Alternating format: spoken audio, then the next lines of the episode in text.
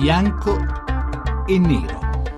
Le 18 e 11 minuti, benvenuti a Bianco e Nero. Dedichiamo anche questa puntata ai fatti di Parigi, agli attentati di Parigi dello scorso 13 novembre, anche nel tentativo di vedere se dopo il tempo che è passato i fatti cominciano, la cronaca, i fatti cominciano un po' a sedimentare e si riesce ad avere un po' più di trasparenza per capire insomma, le vere ragioni, i veri motivi di quello che è accaduto e soprattutto il modo in cui noi, noi popolazione occidentale, europei, italiani, francesi, eh, stiamo reagendo nelle nostre coscienze, ma anche nel nostro modo diciamo, di fare politica, di, di dibattere in pubblico, allo shock che ha colpito Parigi, il cuore dell'Europa.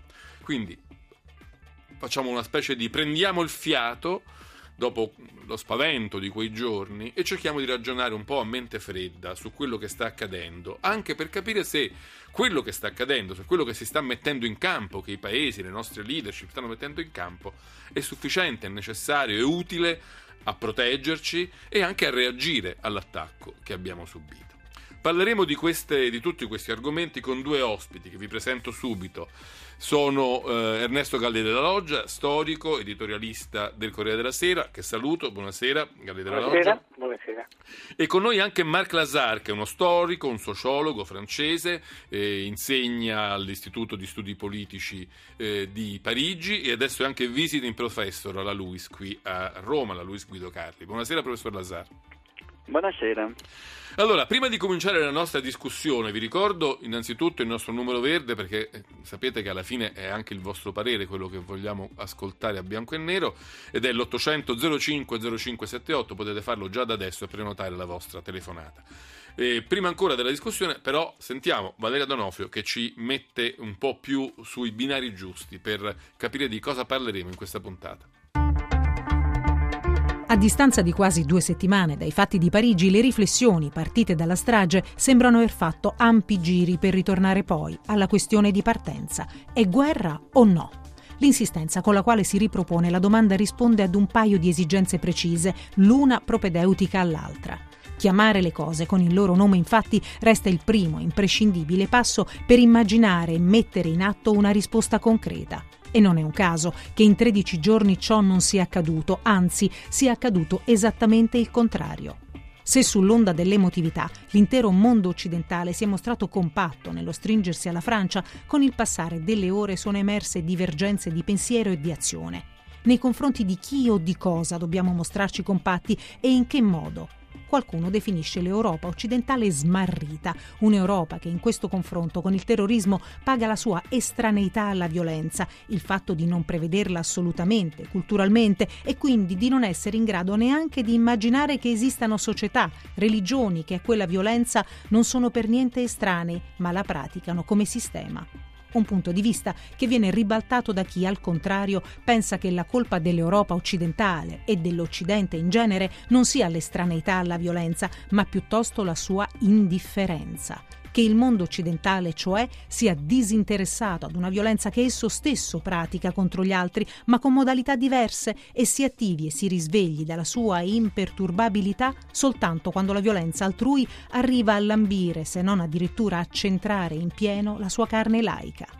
Una diversità di vedute questa rispetto ad un medesimo problema che spacca trasversalmente il pensiero popolare, ripercuotendosi di conseguenza anche su quello politico e dunque sulla scelta di azioni e reazioni. Non è un caso che, come dicevamo all'inizio, la stessa Europa, dopo i fatti di Parigi, al comune sentire non abbia trovato un comune agire, apparendo sgranata. Di qui quella continua ricerca del giusto nome con cui chiamare gli avvenimenti per poterli poi affrontare. È guerra o no? Ed è vero che l'Occidente è estraneo alla violenza o la usa anch'esso contro gli altri ma nell'indifferenza della sua società? Bianco o nero? Ecco, queste ed altre sono le molte domande che ci porremo in questa puntata di Bianco e Nero con Marc Lazar, storico e sociologo francese, ed Ernesto Galli della Loggia, storico ed editorialista del Corriere della Sera, da cui vorrei partire per chiedervi proprio questo, se cioè lui giudica che, insomma, passate queste due settimane, il, il, modo, l'attitudine, la postura con cui il mondo occidentale e l'Europa si stanno eh, mettendo in moto per reagire a quello che è accaduto a Parigi è, è adeguato, è sufficiente. Parlo non soltanto delle leadership, delle, de, de, insomma, dei governi, ma anche del dibattito pubblico, dei media, delle nostre coscienze, cioè se siamo all'altezza di quello che sta accadendo. Ma una domanda un po' di gigantesca. Sì, no. la, la, la, svolgeremo nel corso della puntata, la semplificheremo passo passo. All'inizio mi terrei sì. più terra terra, cioè dal punto di vista dell'adeguatezza della risposta, ma si vedrà. Eh, soltanto il tempo potrà giudicare. Io penso che diciamo, non c'è una volontà comune, non c'è uno strumento militare, anche una strategia militare eh, coordinata, immaginata per poter rispondere al terrorismo, non si sa bene neanche, non si è deciso bene neppure che cosa sia il terrorismo, sono dei ragazzi disadattati delle periferie, delle grandi città che fanno dei viaggi turistico-militar terroristici in Medio Oriente e poi ritornano arrabbiatissimi qui da noi e sparano un poco, oppure invece è un nuovo Stato in formazione, l'ISIS che ha dichiarato guerra.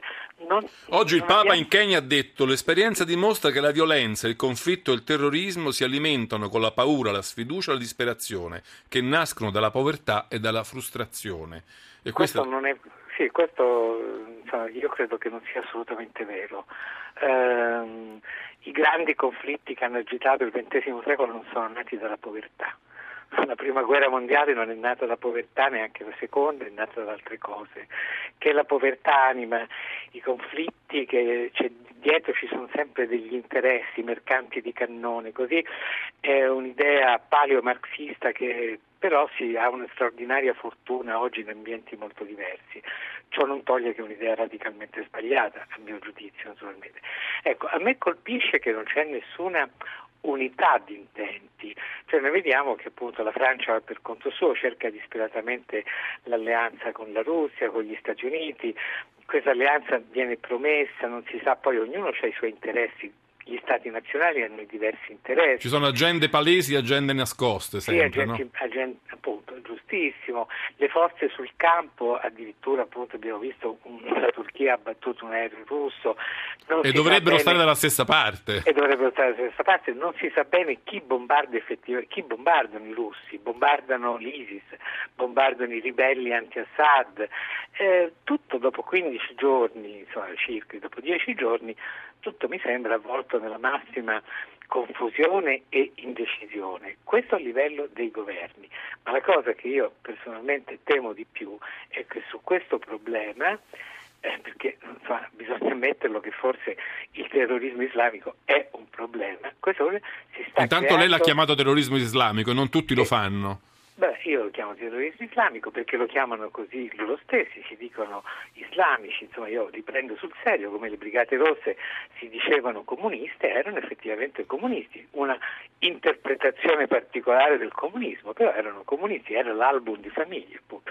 Comunque, ripeto, la cosa più grave che io vedo che sta accadendo è che su questo tema del terrorismo islamico si sta creando per la prima volta dal 1945 in poi una spaccatura abissale tra le classi dirigenti politiche e intellettuali da una parte e il sentire comune della gente, dell'uomo della strada. E questa è una cosa gravissima perché consegna, se continua, consegnerà il potere ai partiti di destra, eh, che è una loro risposta, dicono di averla, ce l'hanno forse, è una risposta che... Almeno a parole ce l'hanno. Insomma. Almeno a parole ce l'hanno, eh, ce l'hanno talmente da convincere parti dell'elettorato sempre più consistenti, io credo, e la loro risposta però non è la mia. Insomma. Quindi, eh, ma su questo... Eh, eh argo... la, la, la, interrompo un attimo che volevo inserire nella discussione anche Marca Lasare, sì. poi andare avanti nelle, nei vari temi che vogliamo esaminare. Ecco, mh, volevo chiedere a Marca Lasare, più o meno lo, di eh, riflettere sugli stessi temi, il perché non riusciamo ad avere una comunità di intenti, come diceva anche il professore Della Loggia, non riusciamo a mettere insieme insomma, il nostro spirito le nostre intenzioni eh, verso un unico obiettivo, perché non riusciamo a dare ancora bene in maniera chiara i nomi giusti alle cose? E se è d'accordo su, con l'analisi di queste ultime parole di Ernesto Galli Della Loggia che dice tutto questo, questo scollamento tra leadership e sentimenti invece dei cittadini, sentimenti popolari, rischia di dare un grande vantaggio diciamo, alle forze populiste, alle forze di destra.